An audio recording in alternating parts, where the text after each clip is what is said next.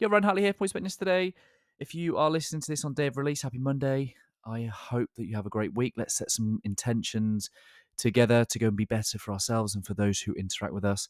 And I'd just love to start the the week with something I've been thinking about over the last couple of days, which is this going from good to great to world class. And I think starting with um, you know leadership and service, I think having a heart of service is good you know, I think it is that's what gets us over the line to being good at what we do is is having a heart for service. We can go from good to great when we really take the time to meet people where they are, to walk a mile in people's shoes, and to get to know the needs of those with which we serve. Because how greater might we be able to serve them if we are understanding of where they're at and what they need? That's how we go from good to great within our leadership and our service is by having that uh, sense of walking alongside, walking with, meeting people where they are, connecting, compassionate, and we better understand their needs. And when we're able to do that, we gain more influence over people um, because we can help them get more of what they already want. And if you want to go from good to great to world class, it's one thing to ask and understand people's needs. The world class element of it is to anticipate someone's needs rather than being reactive, this helps us be proactive. You see, we know our people so intimately. We've observed what they're doing. We can see what they might be struggling with.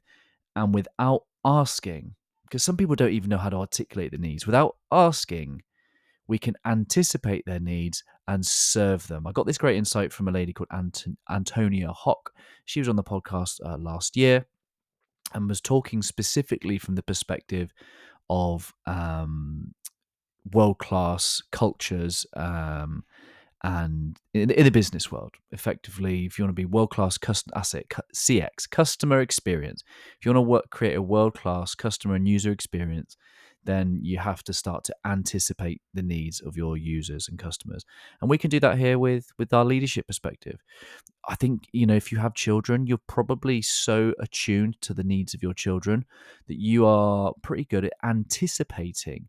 Maybe you're a great friend and you know um, the traits of your people when they go quiet when they get stressed whatever that might be and you might be able to anticipate their needs. That's the point of what I'm, I'm saying here is when you apply that to your leadership, maybe your team leadership, your business leadership, community leadership, wherever you would go and interact and serve people, the more and more you walk alongside them, you know how they think and they feel, their hopes, their dreams, their fears, you might uh, gain a better understanding of how you might anticipate their needs and be proactive in the service of that without them having to ask for anything.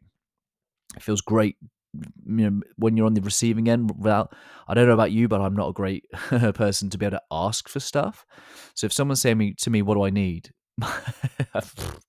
I certainly need to get better at being able to articulate that and how people can help without feeling like it's uh, I need to repair it as soon as I possibly can. Uh, so if I am surrounded by someone who's anticipating my needs, man, I feel loved and I feel cared for. I feel appreciated. I feel seen and understood. And that's the wonderful gift that we can help other people is to anticipate their needs and without asking, without question, we meet them where they're at and uh, meet their needs and serve them that little bit higher, that little bit better. Hope this meets you where you are, my friends. And uh, yeah, welcome to October. Let's make it a great month. Always love.